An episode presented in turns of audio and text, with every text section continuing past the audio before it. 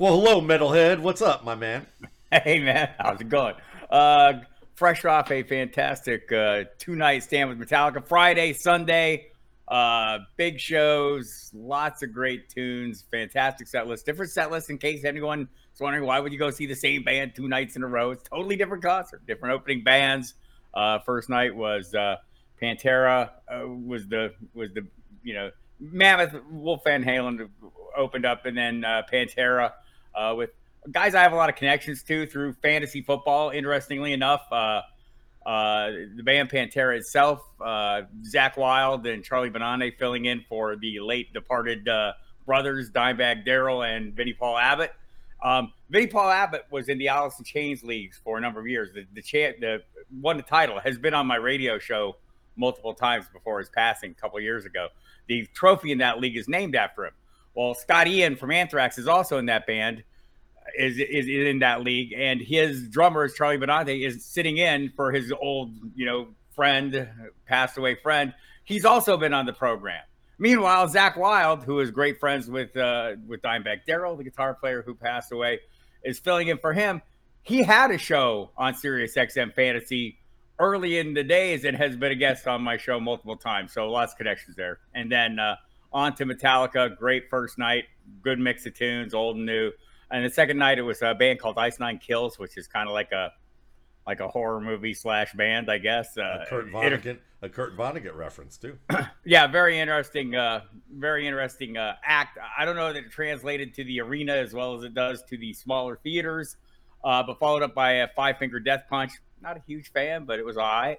And then more Metallica. It was fantastic. So I have now spent 12 hours doing something that was non-football related uh, over the weekend, and and I'm not sure that was my best best choice work wise, but it was a fantastic choice life wise. Well, you probably won't get to do it again until at least April, so we know that This that. is uh, true. So so we know that you got got your last uh, last breath in before you I, submerge. I, I just I just want to say, uh, came off the expo the week before. That probably adds to all the stuff.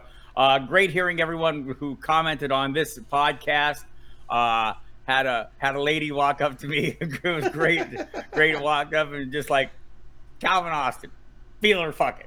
Yeah. Like, that, that was how that was how we started the conversation. It was great. Had a number of people uh, stop and mentioned uh, this pod. So thanks to everyone for listening and supporting. we certainly appreciate that. So you know, speaking of big shows, Tyjae Spear had a little bit of a big show for a preseason game. He, does he have legitimate fantasy value this year in redraft? You feeling that idea?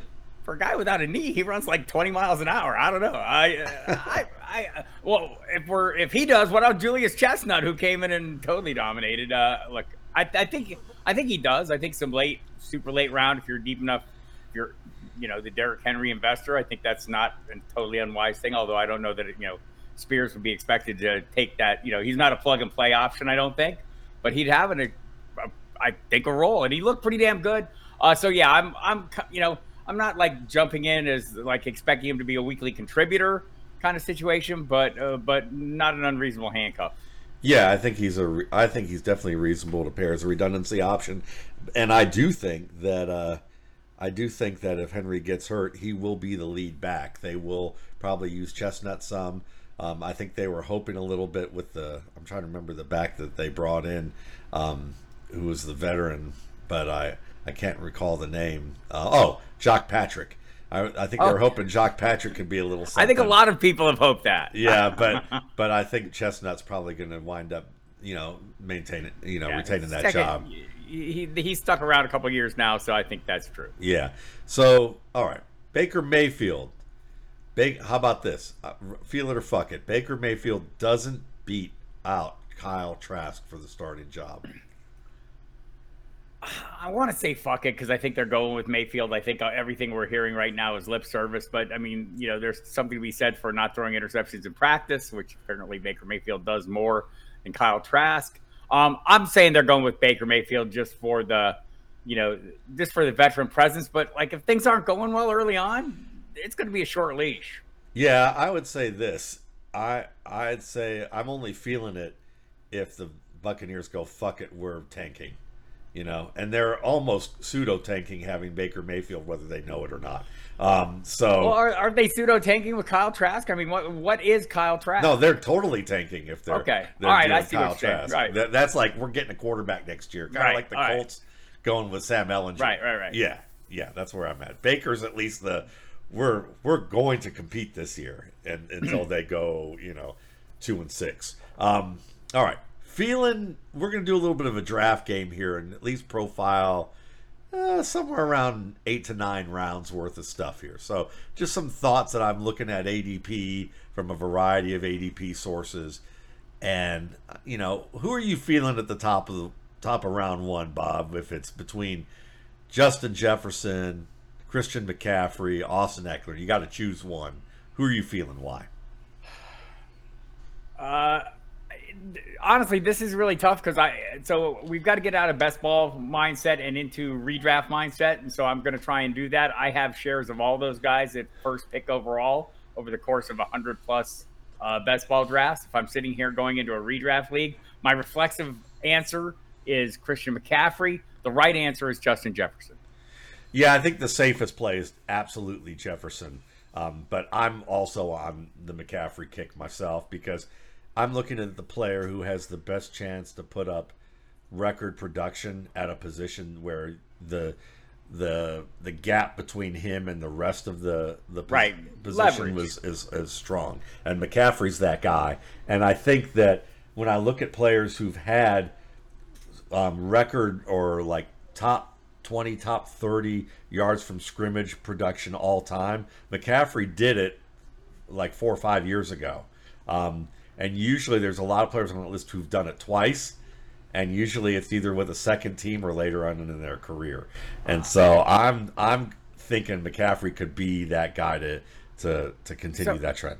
So the, the the hair splitter here is and like it was great last year. Before McCaffrey came to San Francisco, the Niners ranked 19th in the NFL in points scored per game. They were at 20.3.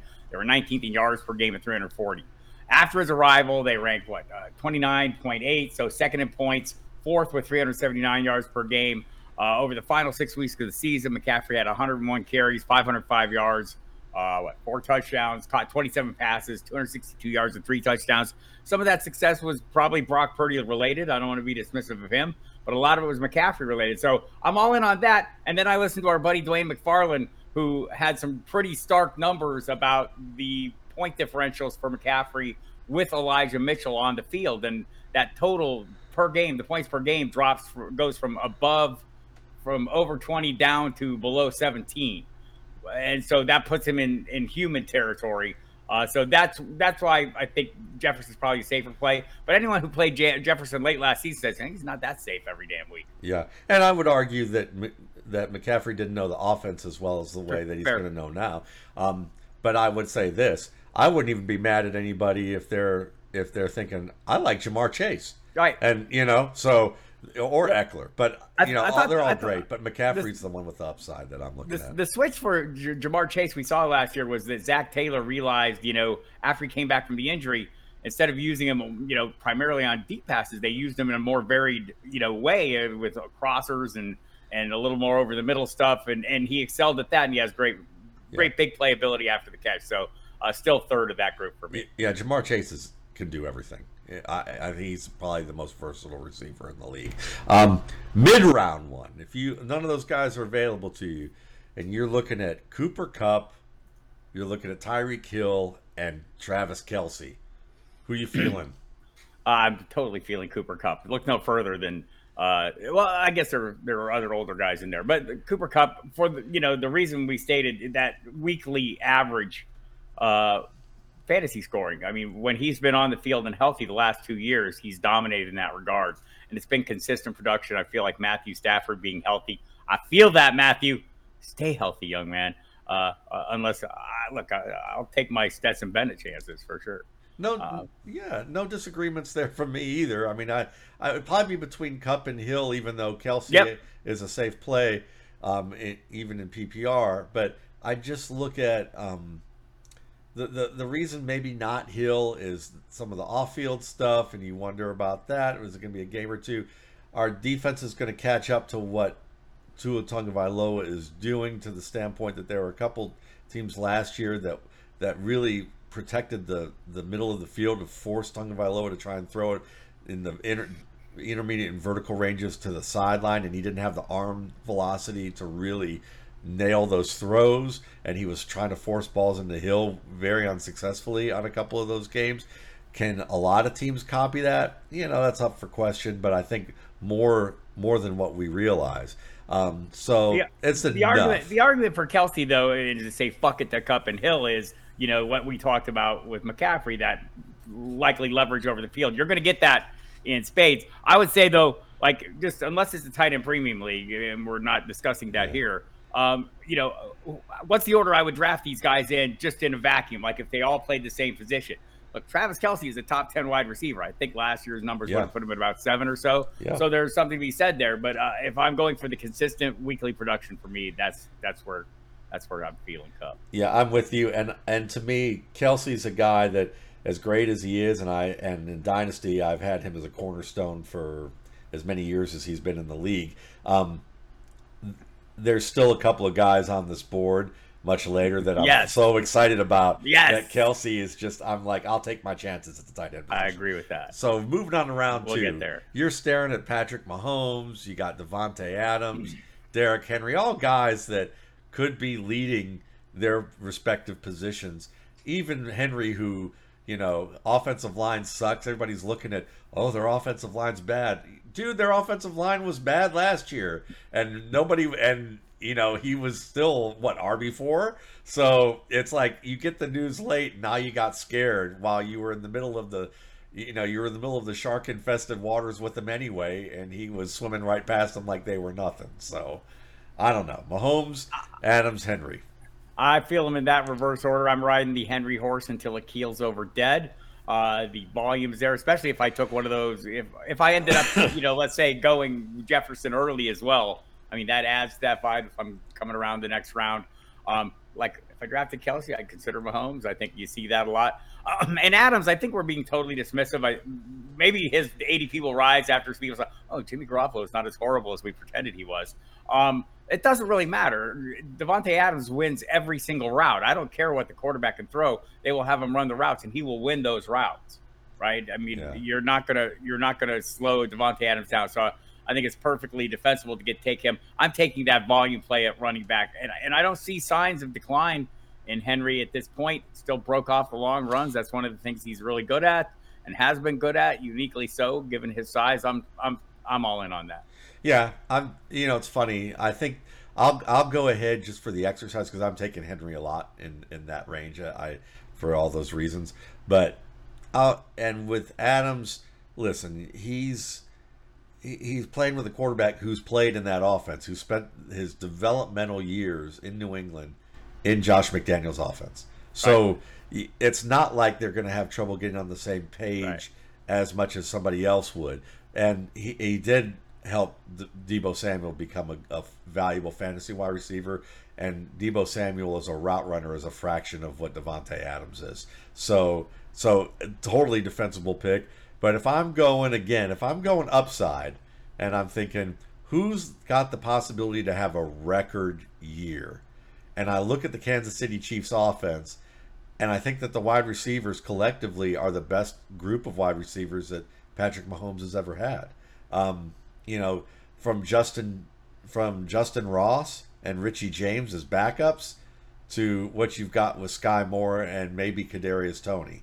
Um, so I think that even if Toney kind of flakes out or Moore just turns out to be just so-so and the, the camp sounds great, but he still need a, needs another year, Richie James can get it done. And I think Justyn Ross, when Patrick Mahomes keeps saying this guy's different than anything that we have, what that means to me is that he has enough speed like Marquez Valdes-Scantling, but he can actually catch the football on a consistent basis. He he runs routes better than Scantling and can give you a little of the slot receiver look. He's kind of a Hakeem Nicks, a young Hakeem Nicks in that regard, where you can match up one on one and and he can dominate. So I I could see, I mean, Mahomes last year, just with those two big pieces of the pie, who were the only fantasy options in the passing game, and Juju Smith Schuster and Travis Kelce, he was like, what, I think 50 yards shy of what you were seeing in terms of Brees Manning territory of 5,500 yards. I I think this is the year that maybe the Chiefs spread the ball around a little bit more. and We have three fantasy um, values as starters in the passing game, not just two. Um, all right, so round three: Rhamondre Stevenson, DeVonta Smith, Mark Andrews, or Chris Olave. Um, all of them fine. Obvious concerns with Stevenson. Fuck him. Um, not going there. Like, I, it's really interesting because I've heard people make really strong arguments both ways even since the arrival of Ezekiel Elliott that that Stevens is is still the guy. And like, you know, including last year, Damien Harris was there and and well missed five games, but for the most part, Stevenson was still very good. I can remember reading in my rookie scouting portfolio the year Stevenson came out about his pass catching prowess and his nimble feet and whatnot. So all that is good, and he's demonstrated that. Andrews super solid. I think this offense is going to be fantastic. Olave might be the right answer. DeVonta is the right answer for me. I'm totally feeling him. Uh, I think you know they call you know AJ Brown clearly viewed as the the one there. I think it's more of a one A one B situation, um, and I'm not really entirely sure when all is said and done who the A and B are going to be. Sorry, AJ Brown people. Um, I'm going DeVonta Smith here, feeling it. I can see that. And DeVonta Smith's got the sizzle. Um, Olave certainly is the safest pick for me. Like to me, he's the safest pick. Um, I'm going to go Stevenson here, and mm. and only because as much as I still like Ezekiel Elliott as a player in terms of what he can do all around, the New England Patriots on average, Jason Wood at Football Guys did a tremendous spotlight there on the on basically Stevenson and the Patriots run game. And over a 22 year period, regardless of who the fucking coordinator was, um, they ran the ball and averaged 400. I think it was 467 carries per season over a 22 year period. They're going to run the ball, whether they're good or bad. Whoever their quarterback is, they're pounding the rock and you know Stevenson's not getting 300 of those 400 carries. More likely, right. Never it's was. probably two 250 at best, and it's probably going to be 200 200 with somebody with two to three other players splitting the final, you know, the final 200 out of that. Um, but but then in the passing game, it is probably going to be Stevenson. I still don't think Stevenson, at worst, Stevenson I think is going to be at 70 70 targets. He could be at 90 targets. Uh, I mean, that's and and I think they value that. And certainly, yes, Elliott's touch, red zone prowess, his pat, um, pass protection skills, um, his ability to run with closeout carries and protect the ball well. That may put a limit on what Stevenson ceiling can be, especially in the um, you know goal line red zone. But I still think you're looking at eight to ten touchdowns for Rhamondre Stevenson. So if I'm looking for a running back two or a or I'm thinking, you know, I want one running back. I'm going. They what do they call it? Hero RB, even though they Hero like to RB. do it, even though they like or the or the first round exception I used to do, or the one the except you know the one round ex- variation in the upside down drafting, whatever, or do the opposite, as Paul Charchian used to say even before me. Um, you know, that could be the guy that I wouldn't mind taking a chance on as Stevenson in round three because everybody seems to be down. You might even get him around four at this rate. Quick, quick thought on Olave. And you know, I, I, think I think I agree with you. Maybe he's the safest play. I talked to a couple beat writers, Katherine Terrell from ESPN, being one of them recently, who kind of suggested that maybe we need to see a little bit how it plays out with Derek Carr. Like, is it is it is it that locked in? You know, like every week high volume role. Uh, she wasn't sure. I don't know who else claims that he said, thinking about Michael Thomas in the back of his mind, hoping that all my late round shares come through on that. But but honestly, I, I mean, I think Olave probably is is like a super safe play, but I don't know that DeVonta isn't safe as well. Yeah, I would say both of them are very safe. You know, I just I just know that Olave can can do one thing better than than DeVonta can. so when I look at all around yeah. on film, I like Olave a little more. Um, all right, Amari. Speaking of safe, Amari Cooper, then Calvin Ridley mm. or Josh Allen, round four? Boy, uh, so I've been really big on on a Cooper going all off season long, right? In all my drafts, I've been diving in. I feel like we like maybe overlooked him last year. Certainly we did because he, you know, you look at his finish last year. Uh, he was a, he was a wide receiver one without an ideal quarterback situation. Um, so I'm tempted to go there. I'm also not like I'm not against Josh Allen here. I, there was an interesting stat I ran across uh, talking to Mark Gaughan from the Buffalo News uh, over the weekend.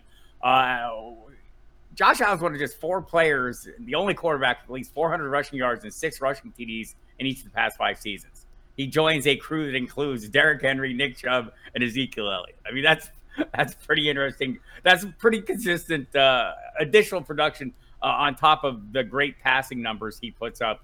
Um, I'm so I think Cooper would have been my answer, uh, and I don't like to overplay reports out of training camps and you know moment by moment things, but pretty consistently the reporting has been Deshaun Watson isn't looking great.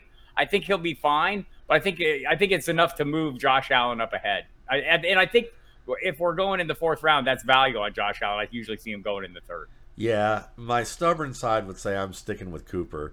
Um, the little voice in my head that you know is probably saying Allen's the safe play, but I'd rather.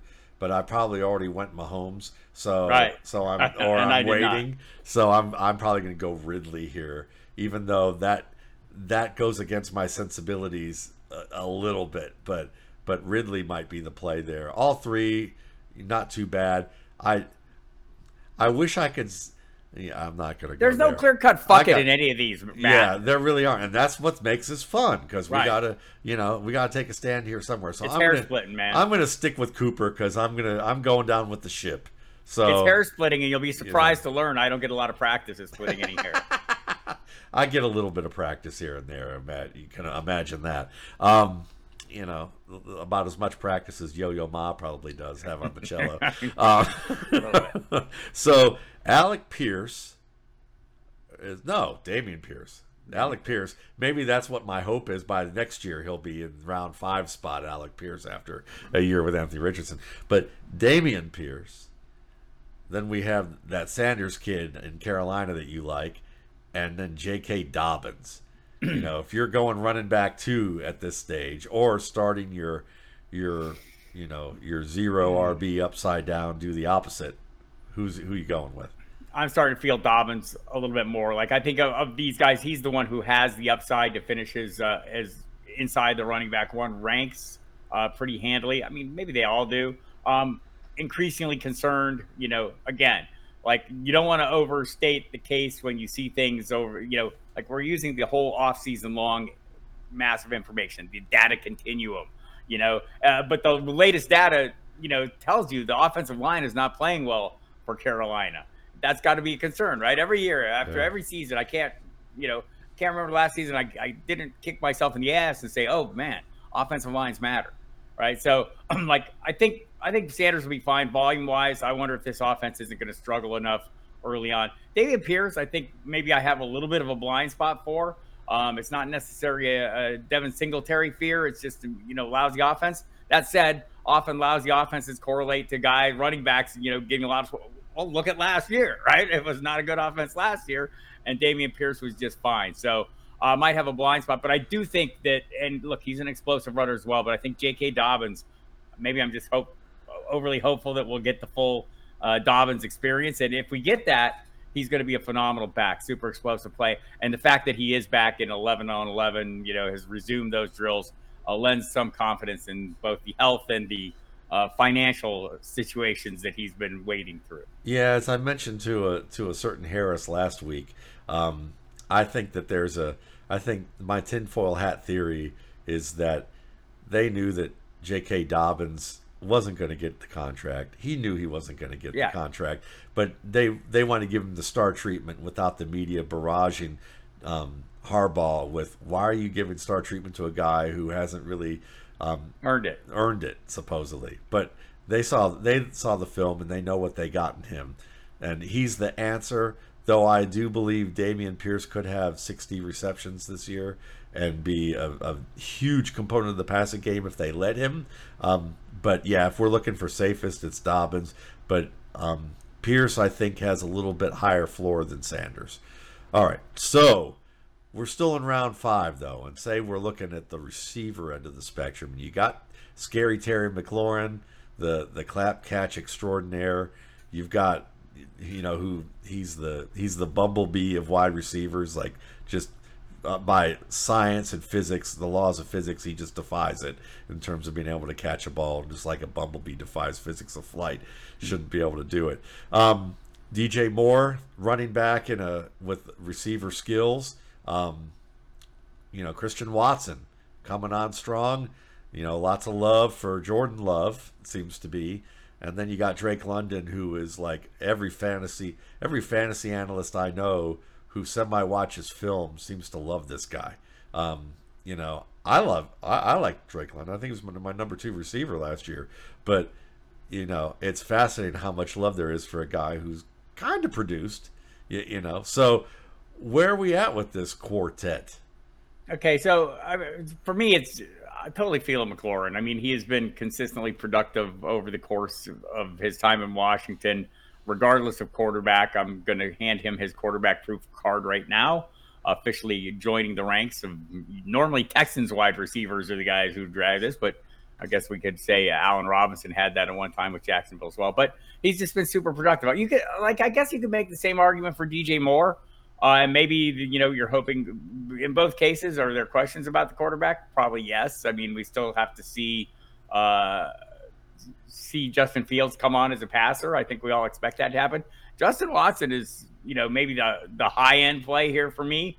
Uh, you know, like if I'm Christian. swinging, Christian. Christian Watson. Yeah, I'm sorry. If That's I'm right. swinging for the upside, he's the upside play. If I'm swinging for the fence with this in this round, uh, if I just need a guy that I think is going to have a really solid season, it's going to be Terry McLaurin. London, I could, I have concerns about just the overall offensive volume for Atlanta, and uh, I mean they are amassing some great playmakers. I would like to see Arthur Smith uh, use that ginormous brain of his to find ways to get them all involved. And Desmond Ridder's a question mark for me as well. Um, it's McLaurin for me. Watson if I'm swinging for the fence. Yeah, and I think that that's a good way to split it out because if you've already taken, if you've already taken some risks in the draft up, you know, in the first five rounds, say you've taken one or two risks, I would say McLaurin is the guy you go with. If you if you still want to take a little bit more of a risk, I think Moore is the guy that has more upside than McLaurin with a slightly lower floor, but not too much lower. And you're right, like Watson is the highest upside guy with a low, and it goes just. I think it go the order of, you know, Moore and Watson have the most upside. London, I think, London has maybe more upside than McLaurin, but has a lower floor than McLaurin. So yeah, I'm with you. I, I would say if I'm playing a little more moderate to conservative, it's more. If I'm playing a little more risk oriented, it's Watson. So round six, we've got ourselves some Christian Kirk, Brandon Aiyuk, and Tyler Lockett. Which one of these guys? I'm just curious to you. Which one of these guys do you look at and go, "How the hell did they drop to round six? And Uh, which- pretty much all of them, um, Yeah. but none more so than Lockett for me. I mean, Yeah. you know, feeling that. I mean, five seasons, at least eight touchdowns. Uh, two of those seasons had ten touchdowns. Um, I feel like everyone views him as a huge boom bust play, and he is to some degree that. But but also he's just he booms more than he busts. It seems. Um, I like the way this offense is going. I'm counting on Geno Smith to continue getting the job done. I do think you know the buzz about Aiyuk. You know, I mean, remember when they drafted him? They had high hope. They had pretty high expectations for him, and uh, and I think he's starting to manifest uh, those expectations. And I'm fine with Kirk here as well, but but definitely that that's my order. It's Lockett by far for me. I mean, I when I see Lockett sitting there in the sixth round, smash right. Yeah. Aiyuk, maybe there's another player there similar that I have to give it some thought. And same with Kirk. I mean, I'm getting a little bit of a blind spot for him because I'm so Ridley focused, but there's going to be ample ample meat on the fantasy bone for Kirk as well. Yeah, I mean, I have Kirk even with Ridley in pretty much yardage and touchdowns. I just have Kirk with a little bit more in receptions um, that than Ridley, and only for this year. But Aiyuk, I took in uh, sixth round of a, a keep three league um, this the, um, this weekend, and Lockett, yeah, he's my top guy. I I I I think people are just scared of Geno Smith. Um, suddenly turning into a pumpkin. I think that's kind of where they're at, and that's why they have fears with him, and or or they're so age focused that they they see the number and freak out rather than looking Right. at the tape. All right, so He's not done yet. He no. Said a guy not. who also feels like he's not done yet. No, you're you you are definitely I got a minute. you are definitely the Lockett, you know, of the fantasy space. I'll put it that way. So you actually, I, I would say you're more the. I, I I'm thinking you might be more the Aaron Rodgers of the fantasy space. So there we go. my ayahuasca here? yeah, yeah, there we go. ayahuasca. There we go. Um, all right. So Bijan, who who is in this group? Which running back do you think is the best value relative to their round in ADP? Bijan in round one, Jahmyr Gibbs in round three, Zach Charbonnet in round nine, or the the other rookie Tyjae Spears in round fourteen? This is clearly a trick question because there is only one answer. I am the hammer. Jahmyr Gibbs is my nail. I am pounding him in round three. Look, uh, you know, I, I, feel like I'm so invested in this that I'm almost bound to be wrong. But and, and, and, and I'll further acknowledge I like the fourth round Jahmyr Gibbs way better than I like third round Jahmyr Gibbs. I mean, I thought he was a I thought he was a huge steal in the fourth round.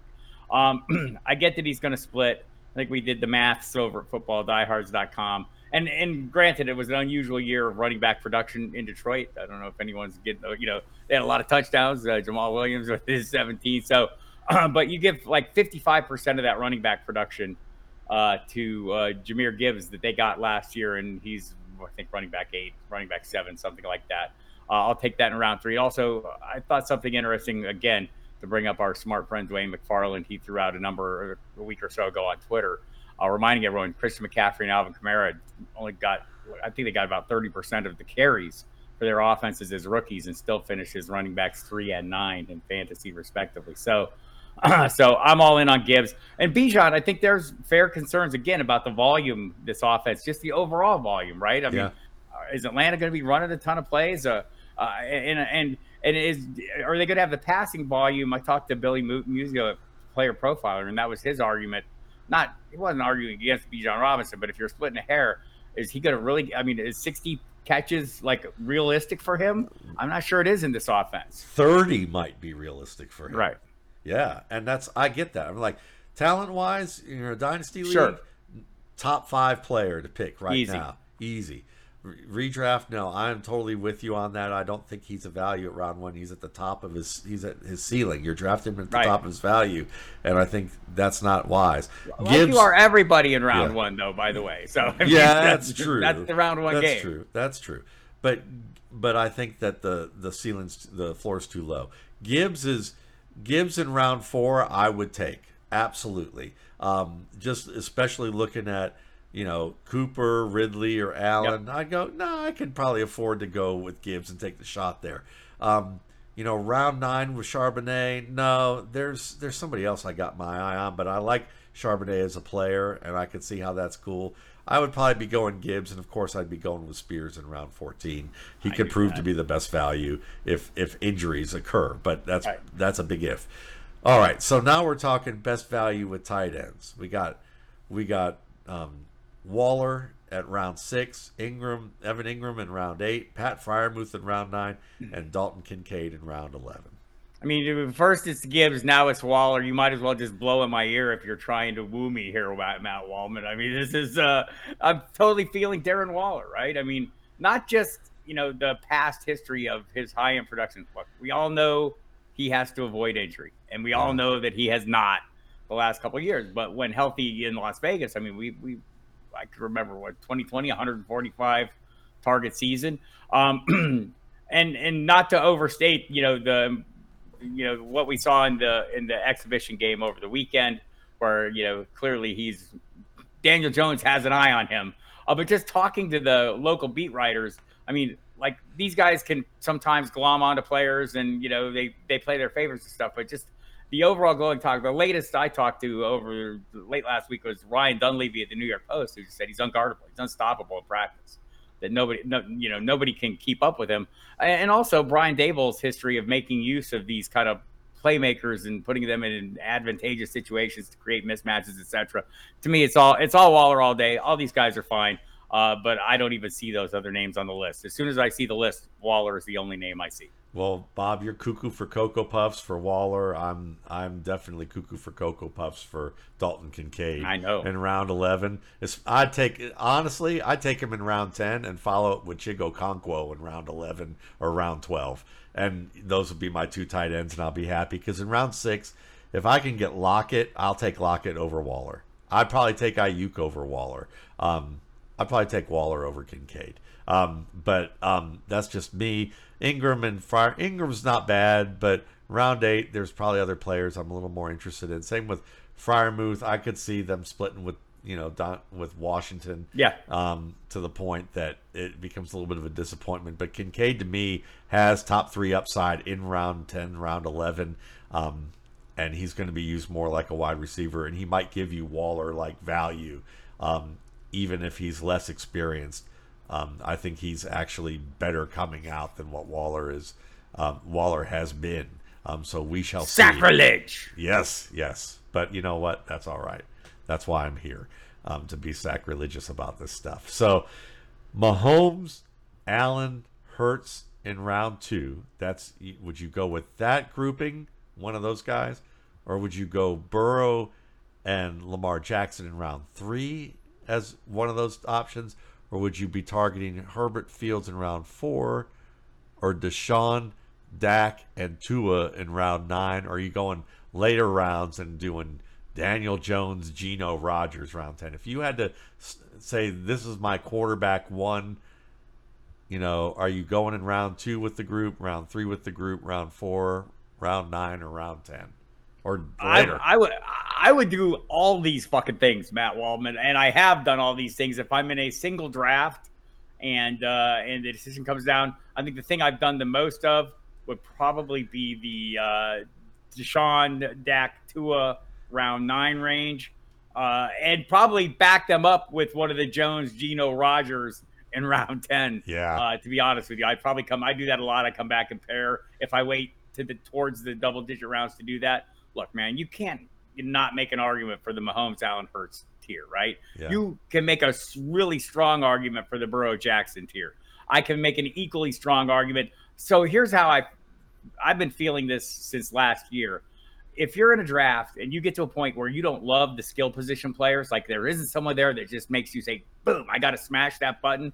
There's a quarterback there you can love, right? At pretty much every range. And I think just the the premise of this uh, this feel it or fuck it item here uh, is indicative of that, right? Just like there's going to be a flavor of the day for you waiting at the point that you feel like quarterback is going to be a value. So for me, I'd probably do them in the, you know, just to answer the question, it's the, it's, it's been a lot of Deshaun and Tua, to be honest with you. In round nine seems like the right price, followed up with a Jones Geno, especially if it's Tua, where I feel like I'm at a little bit of a risk. Yeah, in a home league or in a league with guys I know that aren't in the industry, I'm probably going the same route. In an industry in an industry draft, um, you know, I am probably flipping the bird and saying "fuck you" to all the analysts who are who are waiting around so that they in the chat room they can talk about how how smart their strategy was, and you know we all do it, and and I can uh, and I would end up going with either round two or round threes guys with Mahomes, Allen Hurts, or Burr, Burrow Jackson because none of, because they'll all be telling me about how dumb I was to take Kincaid in round ten or eleven. Um, oh, it was pretty so stupid, man. It was, but you know I've. I've been stupid for 20 years at this, so I would say I'm still around. So I'm, I'm i must be lucky. So I look at it that way. Um, but that that might be the route that I would go. So best risk reward out of these three people that have, you know, fantasy GMs, you know, kind of pulling their hair out if they're even thinking about them at all. Michael Thomas in round eight, Kadarius Toney in round nine, or Odell Beckham in round ten. Who has the eh, best risk reward? I I, I want to say that like. I mean, it's Kadarius Toney. I mean, if, if you see him on the field when he's on the field, uh, he is unlike many players, right? He is a unique talent with unique physical capabilities that set him apart from pretty much everybody. Uh, I think Michael Thomas is probably the one I have the more more shares of because I feel like I've been getting him a little bit later.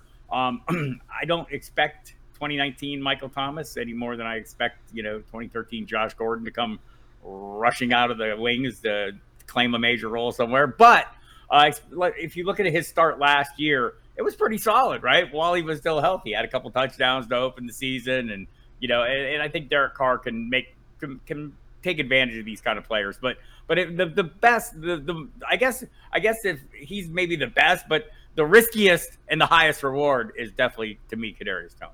Yeah, I would say that's definitely like the the both ends of the spectrum is Toney. I'm rolling with Thomas too. He looked great when he was on the field eh, from the fourth quarter of that um, yeah Buccaneers game. Um, you know, for the next two games before he got hurt. Yep. But he's been healthy through camp, knocking on some wood here and hoping that uh or knocking on there you go, there's your dome right there. There we go. We can knock on that. But uh but I would say yeah, I'm rolling with Thomas. I can't quit Michael Thomas. I'm, you know, I, I, I he's too good of a football player. I love Odell Beckham's skill set, but don't sure. trust the knee. Right. Um, and Toney, yeah, I mean, I'm I'm I'm a Toney stand this year, um, and I'll roll with that if there's an opportunity. But Dalton Kincaid sitting there, you know, if he's not there, if somebody takes him early and Toney falls to me, I'll take Toney there and then follow up with a, a um, you know, Chig, and especially somebody else a little bit later too. All right, so best value out of these running backs: Rashaad Penny in round nine Samaje Perine in round nine or Khalil Herbert in round nine? So if I trust the beat writers I've talked to for the most part, um, it's it's Penny. Um, but there are there are questions about all this. Hub Arkush from Pro Football Weekly, who is not a hot take artist, told me a couple weeks ago that what he saw in camp was D'Onta Foreman clearly the running back one in Chicago. I don't think anyone else has said that. And so, but but also Hub is not unknowledgeable, right? So, sure. so I, even if I'm not like buying into the notion that D'Onta Foreman is a true number one, there's enough buzz around Roschon Johnson and uh, you know Foreman's presence to, for it not to be Herbert. Samaje Perine, decreasingly so. Maybe two months ago he would have been easily, you know, the guy I'm feeling here. Now I'm kind of fucking because Javonte Williams is apparently the uh, the the exception to the rule. We'll see about that. I want to overstate the case there, but the fact that Javonte Williams is on the field carrying the football in exhibition play after tearing three ligaments in his knee is pretty remarkable. So, uh, don't know that I'm trusting that, um, but I'm feeling like it's it, the momentum's there, and so almost by process of elimination, it's Penny, who by the way is very good. Will be running behind the best offensive line in football. And I know we read a lot of things into the preseason playing time rotations of players maybe we should not read as much into that. I'm going to go with the information I've had more consistently since his arrival is that he's likely the early down guy there, and we'll see how it plays out. Round nine, if I miss, I'll probably survive. Yeah, I think probably will too. I'll probably go Herbert, Perine, Penny in that order because I think Herbert's the best pure runner. Um, I agree with that. And then Perine, I think, is just a good all around player who they will find a role for. Um, and I'm worried about Williams still just that you know, getting over the hurdle of trusting it fully. Um, I think he'll probably get spelled well, a fair bit. But well, I, let me let me do this. All right. Let me say this. I I disagree with you on the best pure runner. I mean, if we go back to Rashaad Penny, you know, his magical span, the six game span uh, in 2021, was it? Oh yeah. Uh, yeah. Yeah. I mean, he was great. He's. I mean, he looks like he might be a really good back. Uh, yeah, but yeah. but also the offensive line. I'm gonna I'm gonna stick with I'm gonna stick with my order. Uh, but but I do think Herbert. You know, that's why it was kind of interesting what what Hub Arkush said about Foreman, who's you know seems kind of like a guy, right? Less, right. Less so than, and maybe Herbert is more than just a guy. So maybe I maybe I'll go with my order. Uh, I'll go with uh, Penny, Herbert, and Perine. That's cool. I'm I'm yeah. We'll we'll we'll we'll disagree on this one, but Penny certainly at the top of his game. Um, if he plays in a gap-oriented offense, he's great. He's he's probably the best gap runner of those three. The best all-around runner to me is still Herbert, but but Penny certainly is the most explosive um, out of those three, or was. He didn't look all that explosive Friday night. Um, no, he did. But we'll see. Um, most likely a mirage. Rachaad White at round six, James Cook in round seven, or Antonio Gibson in round eight. Ah, fuck all these guys. Um, I, I want to say Rachaad White, uh, just because I don't know if the offense is going to be supportive. I mean, I think all these guys have big mirage factors. Yeah. Um. So I'm gonna. So, I'm gonna go this take the smart route and say Antonio Gibson. Seems like he's been rising more. I do think his skill set. I mean, we're. I guess what we do, Matt, or I think what I do for sure is we see an offense come to a new team. Like we're seeing Eric Bieniemy bring this Chiefs offense, and we're gonna say this is the new that, right? Like here he is. Antonio Gibson's suddenly going to be late season Jer- Jerick McKinnon because right. we want that to happen. I don't know that that's going to happen. I mean, Antonio Antonio Gibson's been a good receiver or a receiving asset since he arrived. Why haven't they used him like that? I mean, maybe they'll suddenly use him like that. Maybe we're overlooking Brian Robinson though, who who last season fared pretty well for a guy who got shot in the knee six weeks before the season started. Who says this year you ain't seen nothing yet? So uh, I'm probably going to I'm gonna, I'm going to probably go with Antonio Gibson. Yeah, I think this is the I think this is the that's the real answer is that maybe you should be targeting Brian Robinson where you can get him at a value. A little later. Yeah. Rachaad White to me is probably Gibson's the smart mirage based on track record. Rachaad White, I like what you said in the beginning. He's my mirage. I think that because of the offense um, and from what I saw last year, he can catch, but he's kind of a Kalen Ballage type in terms of how people are seeing him. They're all excited, but we'll see if that works out. Um, best value among these tight ends. Sam LaPorta in round 12, Irv Smith round 14, Dawson Knox round 16, Tyler Conklin round 17. It's totally Tyler Conklin. Round yeah. 17. I yes. Mean, it, it absolutely is. I like all these like I think all these guys are fair prices, but Tyler Conklin totally the forgotten piece after demonstrating last year that he should not be forgotten. Now probably has a better quarterback, a quarterback who has over the course of his career uh, created household names out of nobody's at tight end. Uh, I'll, I'll go with this nobody named Tyler Conklin. Tyler Conklin is the gangster move for your late rounds in the drafts. I mean, if you don't want to pick a tight end, that's the guy to do it right there. And I know there's a lot of late round tight end talk. I think Josh Norris likes doing the hashtag late round tight end on Twitter right now. And he's talking about a bunch of guys – and one of them is the you know James Ferguson, who I like, uh, the Wisconsin kid, second year in Dallas.